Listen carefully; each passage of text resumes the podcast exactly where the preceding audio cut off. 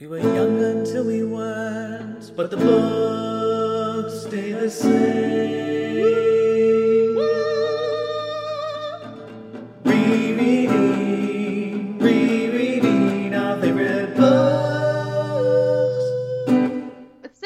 Here, I feel like there are two big subjects that we have been uh, mentioning and not addressing. So let's just get the first big one out of the way. Let's talk about the sexism. Jingle bell, jingle bell, jingle bell rock. Jingle bells swing and jingle bells ring. Snow C.S. Lewis hates women. C.S. Lewis certainly has strong opinions on women, and uh, mm-hmm, yeah, they're interesting. So there's obviously that quote with Father Christmas when he gives the bow to Susan and the dagger to Lucy, and very clearly emphasizes that as these are for emergency scenarios only, they as women should not fight. And and Lucy even is like, why not? I think I, I could fight. And he's like, nope, nope, you're a woman. You cannot. Don't do it. Bad. Uh, a quick question: Does Susan ever use the bow in the book? I can't remember. I can't remember either. So, doesn't she try and shoot the wolf and she fails? I don't remember. I just read this book and I don't remember. I'm so sorry. that that's telling that we can't remember because it seems like the the setup is there and there is no payoff because we're told that like it will never miss only use it in emergency so we're thinking oh there's going to be an emergency where she's going to have to shoot something there isn't any moment like that or certainly if there is it's far from memorable so it really Su- susan is probably the least developed character of the four siblings. And i think that's telling for me that like she's given this gift told its explicit purpose and does nothing with it. And it's like one that's just bad writing. It's uh, chekhov's gun and cs lewis fell flat on his face there. But also it just really revealing of what value he puts into the female characters in his stories like lucy has more to do but that's just a function of lucy dis- discovers narnia first and she's the one that sort of introduces it to everybody else well, I think it's very much. oh, can't believe I'm going to say this about a kid's book, but the uh, virgin whore split, right? So women are either uh, the Virgin Mary and therefore pure embodiments of good, moral centers, or they're Eve, like the woman that brought the downfall of all of mankind, or they're like Lilith, that sort of same thing. So like or mary magdalene well, actually, I was I was thinking about um we talked a little bit about Aslan's death scene, but we haven't fully gone into the Christianness of that.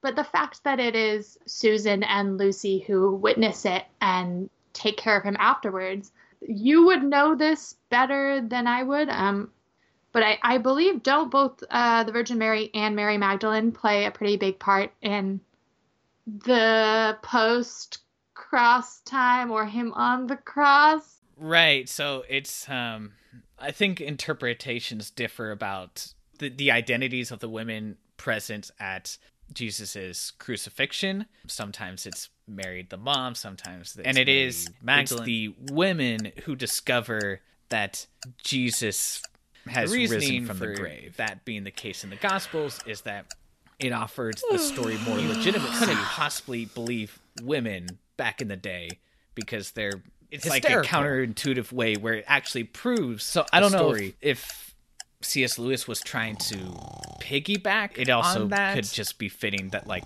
he needed characters who would act passively in that And situation. Who else but the women to act as passive observers of what's happening? Well, and it gets them out of the battle too. Um, Ah, yeah, yeah. but yeah, I, I think it's very significant that they're the ones that are there and get to see that. I think there's a lot that just it, it- they could literally just be carried over. Like he's like replacing the Marys with uh, Susan and Lucy, and obviously there's a lot else that is just a direct parallel of what happened to Jesus. One of the things I did notice, like a lot of scholars have been like, ah, but like, what does it mean that, you know, Jesus died for all of mankind to redeem all of mankind? And like, literally, Aslan dies for Edmund. He dies to save one person. And, you know, that's kind of where the whole thing comes in that it's more, this is more typology than it is an exact allegory. This is more like he is a Jesus esque figure than he is exactly Jesus. And I did think, I mean, I honestly think it's kind of cool that he dies just to save one kid. Obviously, uh, uh, don't get mad at me, but like, the Christian story is very powerful that he dies to save everyone. Don't get mad at you as as she says Christianity is baloney. Okay. Oh, it's very it's very powerful that Jesus dies to save oh, everyone. Oh, sure. But I, I think there there was something very powerful about like it didn't need to be everyone. It just needed to be one person. Like I I think that adds to the power of the entire scene in this. I agree with that. I think it's it's more significant in that there is the the sacrifice is bigger because it's like if you're gonna save all of humanity by dying, well, of course you're gonna make that choice. If you're gonna die to save Edmund's life, that little like that that says something. Even if you know you're coming back. And I will say the logic explained afterward by Aslan, it feels very ad hoc of like yeah, if if somebody gives their life in this very specific scenario, you know, what you didn't know is that like, oh yeah, there's deep magic, but there's even deeper magic. I know. And it's and it's so silly. It's like, oh, well, that's extremely convenient. To me, it just like eh, that it doesn't it doesn't make sense. And in in this scenario of a fairy tale, that's okay. It doesn't have to make sense. It's just like hey, Aslan's back. And he's cool and he's jumping around. He's he can jump like 80 feet in the air now and he's like super powerful. I guess he was always super powerful, but he wasn't displaying it as much as before. Yeah, he's just having a romp. Jumping around with the kids. Meanwhile, hundreds of people over there are dying as he's jumping around. But well, uh, ignore that. Uh, they're having fun, and so it's like, okay, it's fun, it's fine and and it's like to me the parallel to Jesus just makes it weaker. It takes me out of it. And it's it's less impactful because it's like, oh, obviously he's trying to connect it to that. And obviously it's it sort of signifies this and that rather than just being a meaningful character beat for Aslan to sacrifice himself for this kid who up to this point in the narrative doesn't deserve it. And it just for me, it takes away from that because this sort of meta narrative that's happening, regardless if C.S. Lewis intended that or not, it's just distracting from what's happening on the page. This is part of why I'm pumped that we're reading The Magician's Nephew next, because I think they try and explain the whole like deep magic and deeper magic thing in that, if I remember correctly. And I'm pretty sure it continues to like not make sense and just be kind of a weak excuse for the Jesus Jesus esque story to happen. So yeah, I mean, I agree that. I mean, I I like Aslan coming back. I think it's good, but if he had been able to justify it more and better, so that it doesn't just seem like he's doing this because it's Jesus, I do think it, it would have been stronger. Yeah, that's that's something I was thinking about because so many of my issues with the narrative are these references that he makes. Not and not just to the bible like the santa claus thing bugs me so much. And i think it's a hindrance how much he relies on certain narratives that he's obviously very familiar with whether it's the bible story or the christmas story or whatever the case might be. And like they take away from the narrative. They're distracting. I know he claims that like the influence the christian influences came in after he composed that sort of the structure of the story. But to me they just weaken the narrative because it, it feels like forced like he's forcing these references to his beliefs or things he's familiar with in a way that like if you look at again sorry lord of the rings where tolkien takes influences from just dozens of different things but he never lets any one of those sources dominate the story in the way that Christianity dominates the Chronicles of Narnia. And so he's telling a different story. The influences are a lot more subtle and for that reason a lot less distracting. And so you can enjoy the story for what it is as a story and then come back later and sort of pick out these like oh, that's a reference to this, or oh, that sort of parallels this, and and sort of draw deeper meanings from that. This is kind of like the the poems for me, where it's just like a one to one thing. It's like, oh, Aslan is Jesus, full stop. And to me, that's not interesting. It doesn't allow for any deeper reading of, or not necessarily deeper, but like varied reading. Like everyone who reads the Chronicles of Narnia is going to see Aslan as the same type of character. Like we can talk about Aslan, but it's it's ultimately going to come to the same interpretation. And I think that just as a whole weakens it for me and I think that's a big reason why I didn't like it as a kid because it's just like, this is boring to me. I already know who Jesus is. I don't need Jesus in a lion form to understand him. Yeah, don't need him to understand him, but like also the idea of lion Jesus is pretty awesome. I would love if Jesus was a lion. You do have a thing for lions though, so like uh, Casey is referencing the fact that my favorite movie of all time is The Lion King, which is a perfect movie, and uh, I will hear nothing bad about it. Not the new one, the original animated version.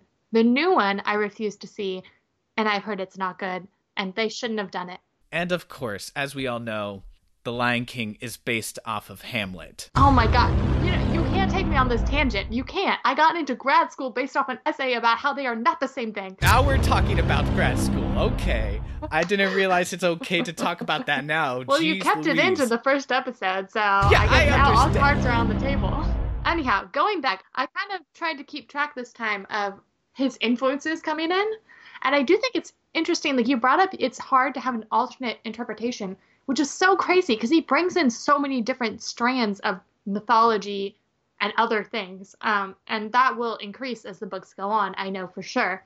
Um, he makes a lot of obviously a lot of the creatures are references to Greek and Roman mythology. He also mentions Bacchus. Yes! Like that's that's a I hated that! god. Like I, I don't I don't know what to do with that. So like actually sorry, that's the Roman version of the god. My bad. Bacchus is Roman. yeah, how dare you? And also even just um the White Witch being half giant, I was like, huh, that's kind of like a call to Norse mythology.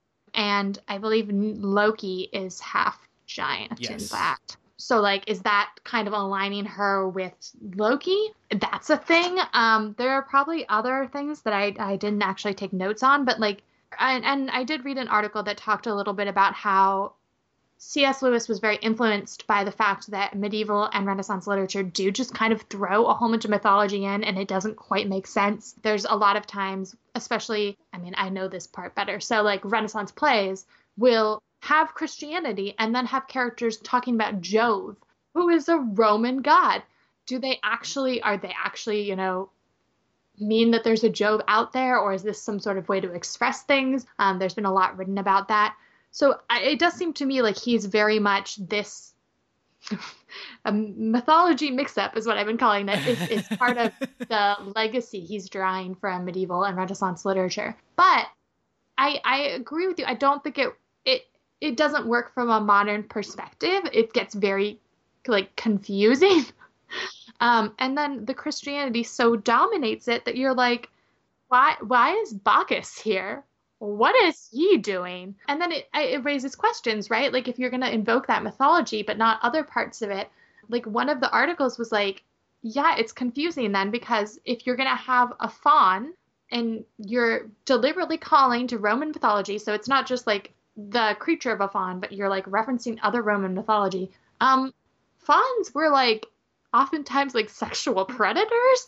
So like, yeah, the oh the this this guy was like, yeah, it's kind of weird because like if you're gonna reference that, then like Lucy's encounter is not at all what you would have gotten out of Roman mythology, right?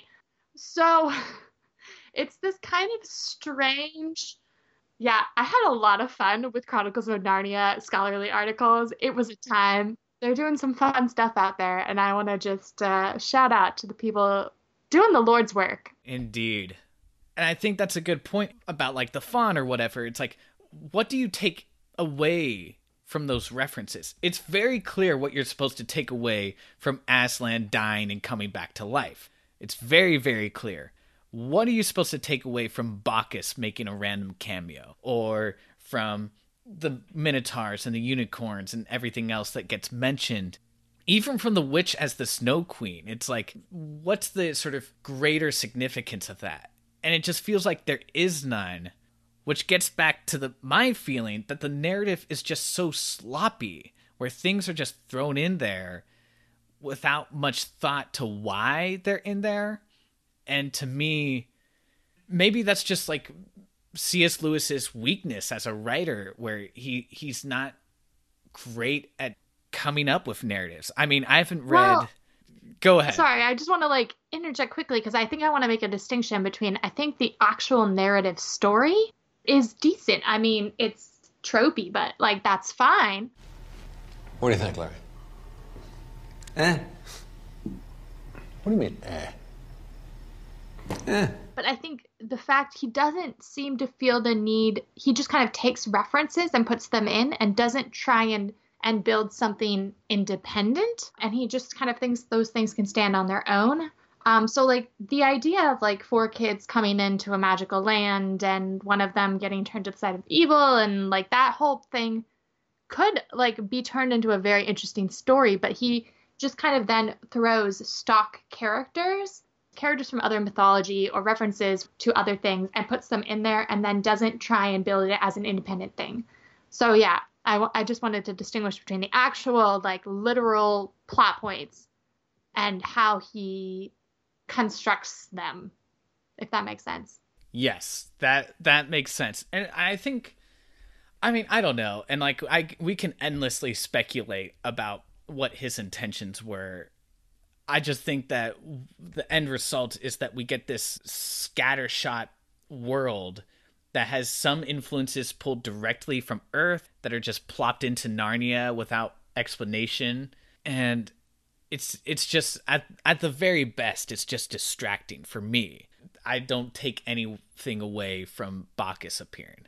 I don't take anything away from all the mystical creatures that are in it. And I'm curious uh, because I know that for a lot of these books, he wrote them very, very quickly. I don't know, there's no exact timeline, I think, for how long it took him to write The Lion, the Witch, and the, Ro- and the Wardrobe. But, you know, for like uh, The Voyage of the Dawn Treader, apparently that took him two months to write. And like, I'm sure there's some revision there and whatever. But like, he had very quick turnaround on a lot of these books and i and i wonder if that's part of it where he just kind of threw it in didn't really care about it didn't really think about it.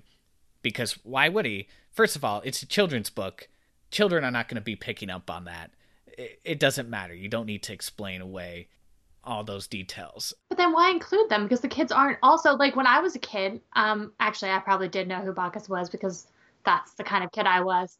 But like a lot of kids won't. So like what are they gaining from that i don't it's know a shorthand that doesn't work for them Right. Which I guess I think that just goes to show to me it shows his inexperience as a writer of of just narratives. I mean, obviously he's he's an essayist. Like that's what he's great at. When it comes to actual fiction, I think that's where he starts to stumble because it's not the the boundaries are not limited by like this argument that he's making and so he kind of goes wild. And I, I haven't. Have you read his uh, sci-fi trilogy? I read the first book in that when I was in middle school.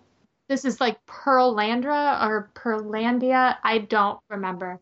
I'm so sorry, people who love these books. Um, I read the very first book. It was incredibly dry, so I don't remember much of it because I was very bored. I did finish it, and my my dad really loves the series. I mean, my dad loves like everything that Clive wrote, so you know, but yeah, I I really can't tell you anything about it other than it was very very dull. At, at, at I want to just say at like 11 years old. Right. So- Sure. I'm I'm curious because I haven't read it, and I honestly I have no plans of reading it. But I'm just curious, like, has his storytelling improved in that? Well, when did he write it? Let's look this up. like here's my vague memory so it's about a guy going to space i think i remember most of it just being like him exploring and his sort of internal monologue i don't there might have been other people in it like other creatures alien creatures i know there are in subsequent books but like i don't remember if there were any in that first book so i don't remember there being very much like plot i remember it being more of a like a character story exploration book, but I could be totally wrong because I really want to emphasize that I was very bored and very young. Like it's the same as I uh, read uh, Fellowship of the Ring and Half of Two Towers when I was eight, and really could not tell you what was happening in those books other than like my eight-year-old self really hated Tom Bombadil. So I love that guy. I know, I know. so does my dad. So that's where we're at. Uh, I mean, Actually, I think Tom Bombadil is possibly the one instance of Tolkien doing the same thing that Clive does here, where he's referencing something else and it doesn't add to the story. He's very much referencing like a stock character in like medieval literature, and it doesn't do anything for the story, in my opinion. People argue with you that Tom Bombadil does actually have an influence on the story, and they'll argue. I've heard many arguments about Tom Bombadil's uh, real identity or, or what have you. I just like him because he's a silly character.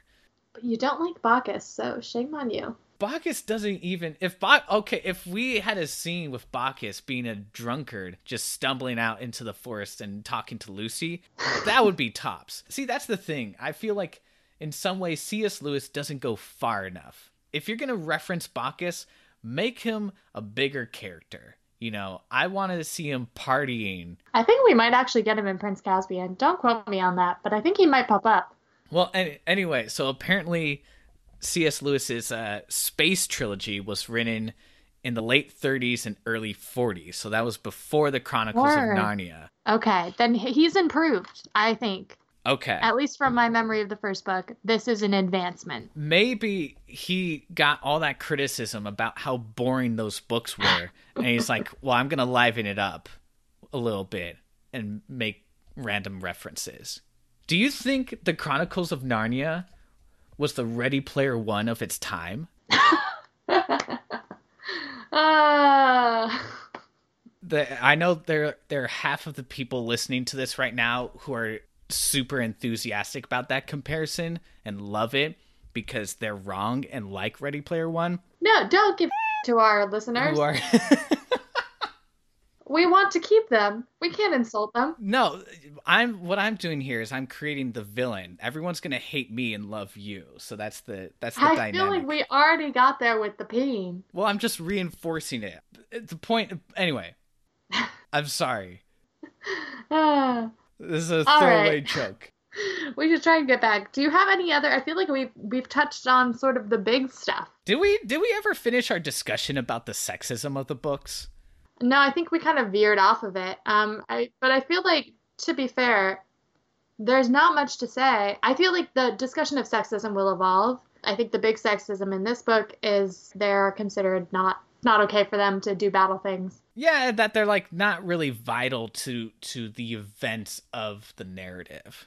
Like Lucy has some part, but it's also very passive. Like she just follows the faun and she just tags along with everyone else and No, you know what? I will I will argue on that one because I think Lucy. I mean, Lucy's obviously the one who finds the wardrobe in the first place and has that whole encounter, and uh, she, in terms of being like a moral force, and not even moral in this book, but like being the force that's like this is what's right. I know what the truth of things is. I mean, she like essentially manages to make Mr. Tumnus not turn her in by just being like, you're not going to do that. You're not that kind of person. He's like, you're right, you're right. I'm not going to. that's a very good impression of uh, Mr. Tumnus. Thanks, thanks. So I think Lucy does have some active agency. Uh, obviously, the other moment of sexism, which I we didn't bring up, is the division of labor at the Beavers. Uh, The women yes, cook, yes, the yes, men yes. fish. Uh, Edmund does nothing, I just want to comment that Edmund's like Peter goes out to help Mr. Beaver fish. The girls are helping Mrs. Beaver cook.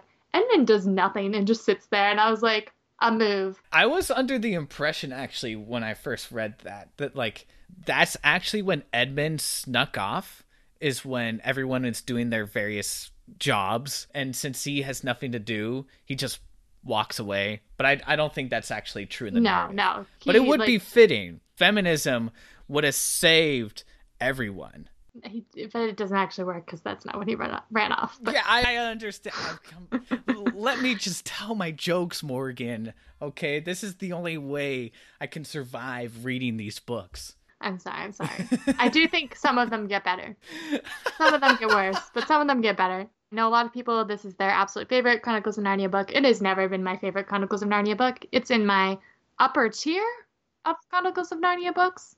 Um, actually, I think it's smack dab in the middle. I think it is my fourth favorite and has always been about my fourth favorite. We should have read these books in the order of your favorites. Ah, no, it would have made. We would have started with Horse and His Boy, and that would have made no sense.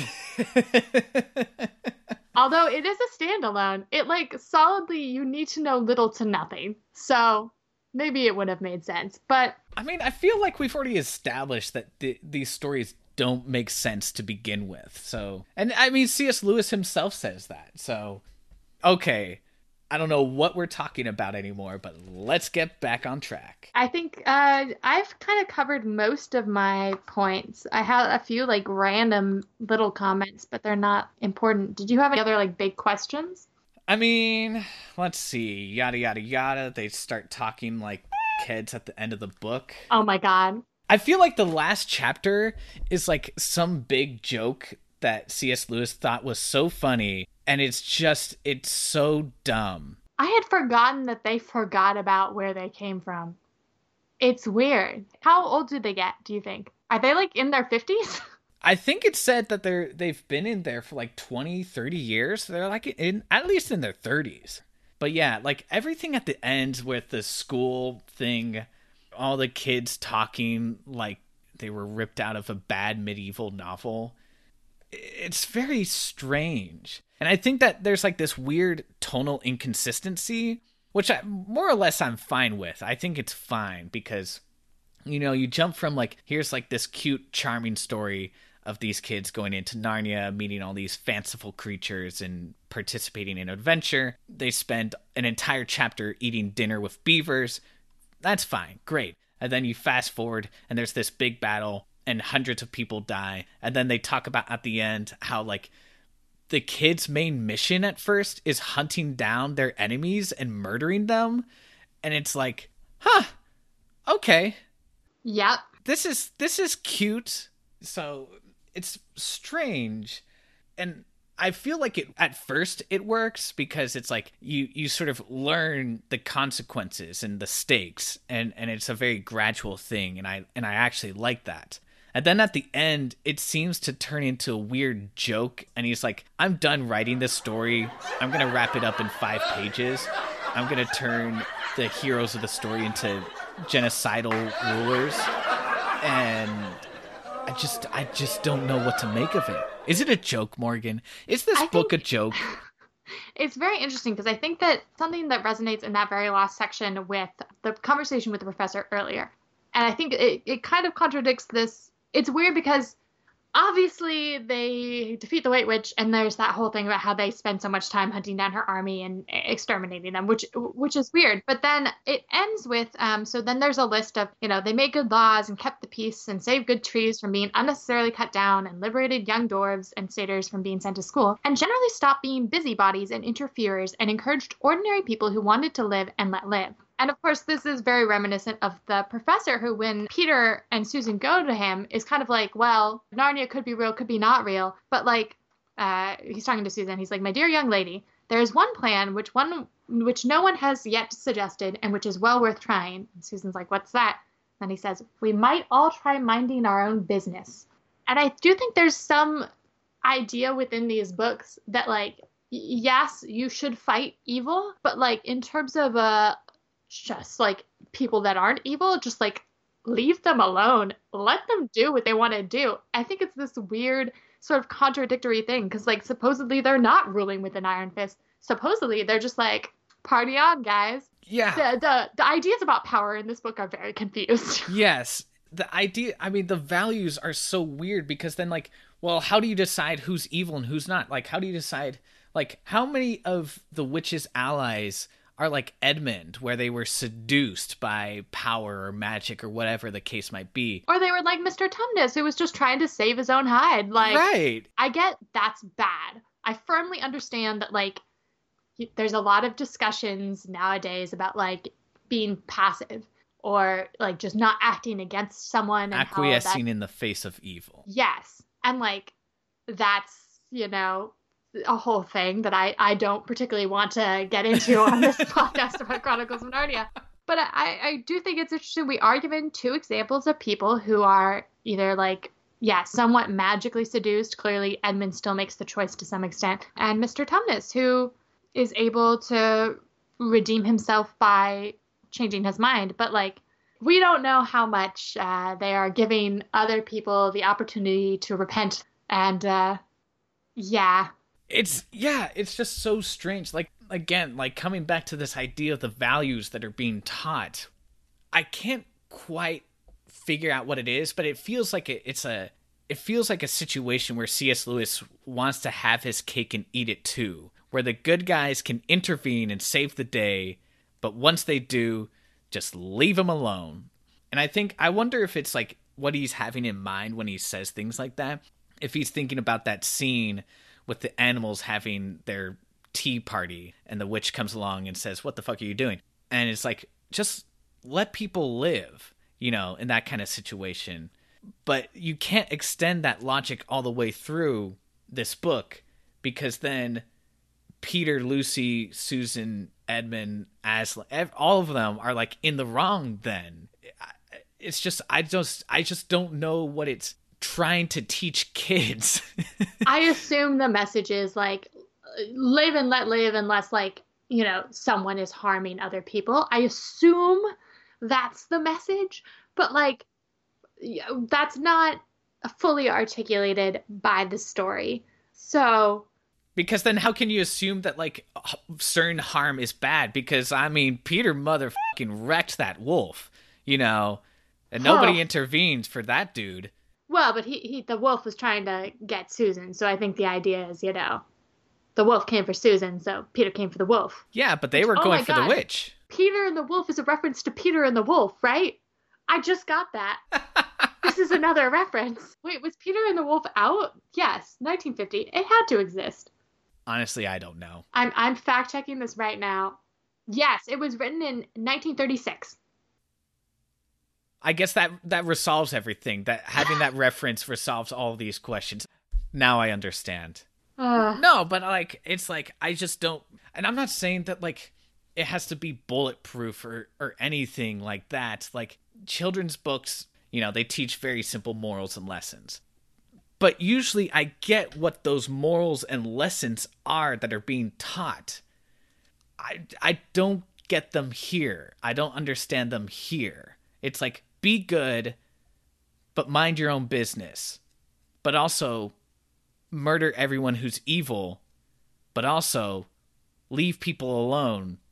yeah, and some people are intrinsically bad, but then some people have the capacity to be good or evil, and it depends on what kind of uh, creature you are. I, I think that's very confused, and I think um, this is probably a good point to comment briefly on like just the fact that the uh, imperialistic undertones or of like the fact that these four kids come from another world and are destined to rule over this land.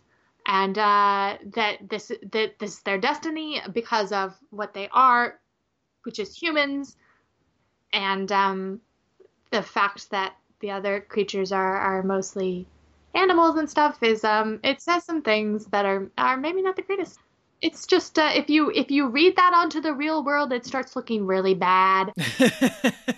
Uh, so just a side note there that that's a that's a also a comment on power that is happening that is I I will say I, I'm guessing it was unintentional and it just kind of crept in there but it is a comment on power that some people are born to rule over other people, well, other sentient beings. I yeah, I don't know. It's it's all over the place, and it again, I don't know. I've probably said this ten times already. It just feels sloppy.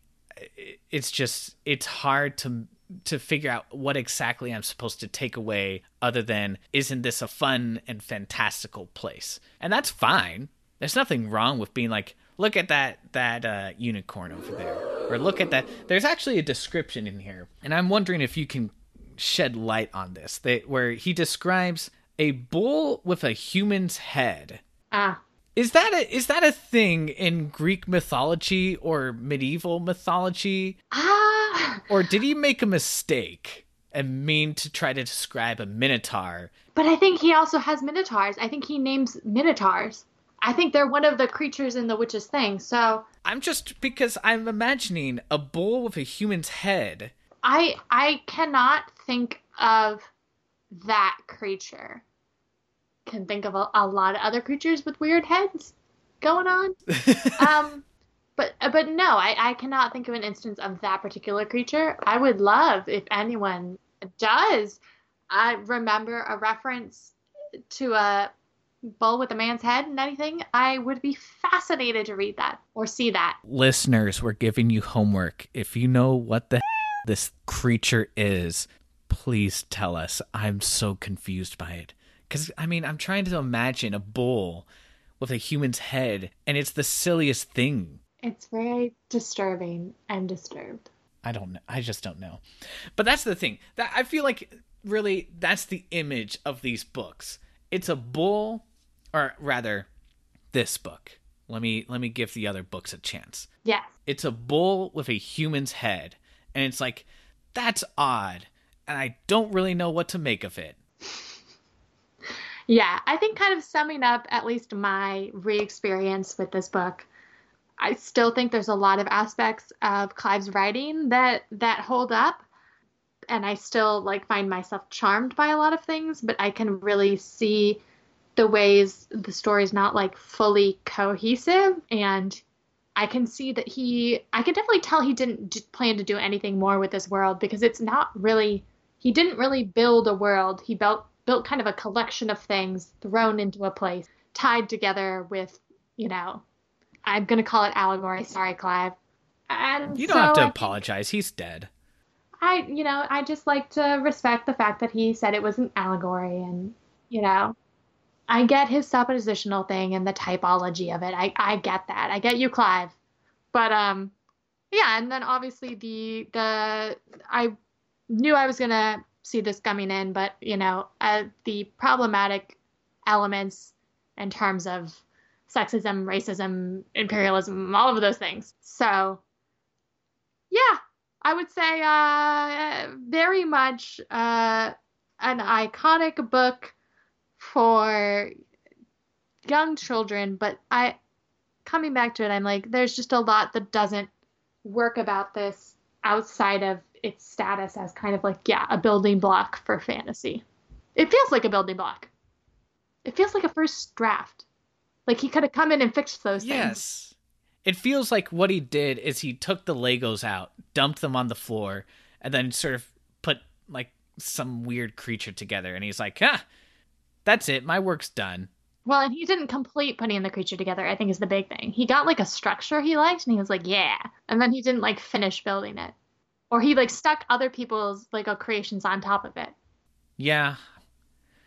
I give this book two Aslan meows out of five. Two Aslan meows. Oh, I love that.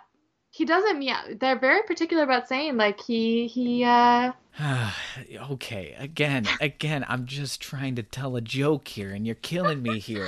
I'm sorry. I know You're you were killing trying to tell here. a joke, but I just wanted to bring up the fact that I'm pretty sure it did, like specifically says he doesn't like purr meow. Sad. I want Aslan. Yeah, purrs. what would Aslan an Aslan purr sounds like? You know, a, a, a- roar can shake the world. So, or as we'll discuss in the next book, create a world. Uh, what does a meow do? That's my question for you. Yeah.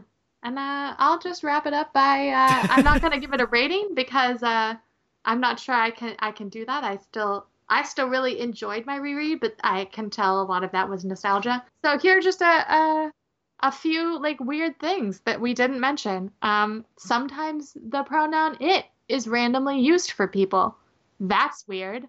Also, uh, how does Aslan work? Uh, sometimes he seems like he works with lion mechanics. Sometimes it seems like he walks and moves around like a man. I don't know. Very confused. And also, I just want to point out the foreshadowing in uh, the very first chapter. I think that this is meant to be tell us what kind of people all the children are. When Peter talks about how there there might be eagles or hawks, Edmund says foxes. Susan says rabbits. What's up, And then Lucy gets excited about badgers. Oh, badgers. the honey badgers are just crazy. And I think that is where we are supposed to understand these characters from. There you go. That's my wrap up for this. Well, let me see if I have any any wrap ups here. Um, well, I do enjoy the line, "Aren't you dead then, dear Aslan?" I like that. Um, yeah, I don't know. It's um, this book really is not that good, and I guess that's it. That's not a very positive note to leave it on. I'm sorry about Um, that. let- let's see if we can think of a, a, a positive note. I guess the positive note is um that we're like excited. I'm excited for for next episode for Magician's Nephew, which like I barely remember. So I'm I'm looking forward to not remembering really anything at all and uh really reading about how the Narnia world came to be through adults' eyes and the eyes of an adult who's read a lot more fantasy and a lot more world building and has some pretty strong opinions about those things. So I have a feeling, you know, uh, if, if anyone listened to this and were like, you guys were way too negative, I can't handle you coming at Chronicles of Narnia like this, I have a feeling it'll be worse next week. So, you know, maybe tune back in for Horse and His Boy, which again, I might regret saying how much I love it after I reread it. So maybe not. Maybe not. Maybe just skip all the episodes. Like, yeah, pick, pick us back up when we read something else. Yeah. Or we talk about uh his dark materials as the response. Yes. yeah i don't i mean i'm i'm excited to read because i do remember that scene in the magician's nephew of, of the creation myth of narnia. And i remember really disliking it as a kid and i and i want to see if that's changed. So i'm i am excited to read it. Yeah. yeah, I guess I apologize for if I was overly negative, but you know, I just didn't I didn't like this book. To me it was just so confusing and all over the place and it's just I get that C.S. Lewis is a big deal, but I just really don't see it with this book. Actually, you know what positive thing we can end on? What's that? Probably. I assume your edition has all the little pictures. Oh, yes. I still find all of those pictures so charming, and I want to give kudos to the illustrator, Pauline Baynes, who really does an excellent job, and I think she so captures just like the spirit of this world. So kudos to her. And also, like, okay, especially like the image of Aslan getting tied up and tormented during his well, uh, I don't know what to call it other than crucifixion scene, but he's not getting crucified. Um, it's like also horrifying and disturbing and like just just so much kudos to her. I do like there's one drawing of Aslan where it reminds me of Blake's drawing of the tiger where it Oh, looks looks so derpy. I liked that it, that he looked a little derpy. And uh they're they're fun. They they made the uh, reading go faster, so I liked them for that reason. Oh my god, you can't even be positive about the illustration. Be positive. Uh, be positive. No, no, no. The illustrations are good. Okay, this is a positive. The book paints like its scenes so well, and the visuals are so incredible. I would love to see somebody sort of interpret those images and create like an illustrated children's book, because I think that's that's the strength of this book is when C.S. Lewis is flexing his uh, poetic muscles a bit. Yeah. Yeah. All right. Next time, Magician's Nephew. I'm excited. We have only six more of these to get through. ah, positivity. all right, all right. Have a good one, everybody. See you later. See you next time. Bye.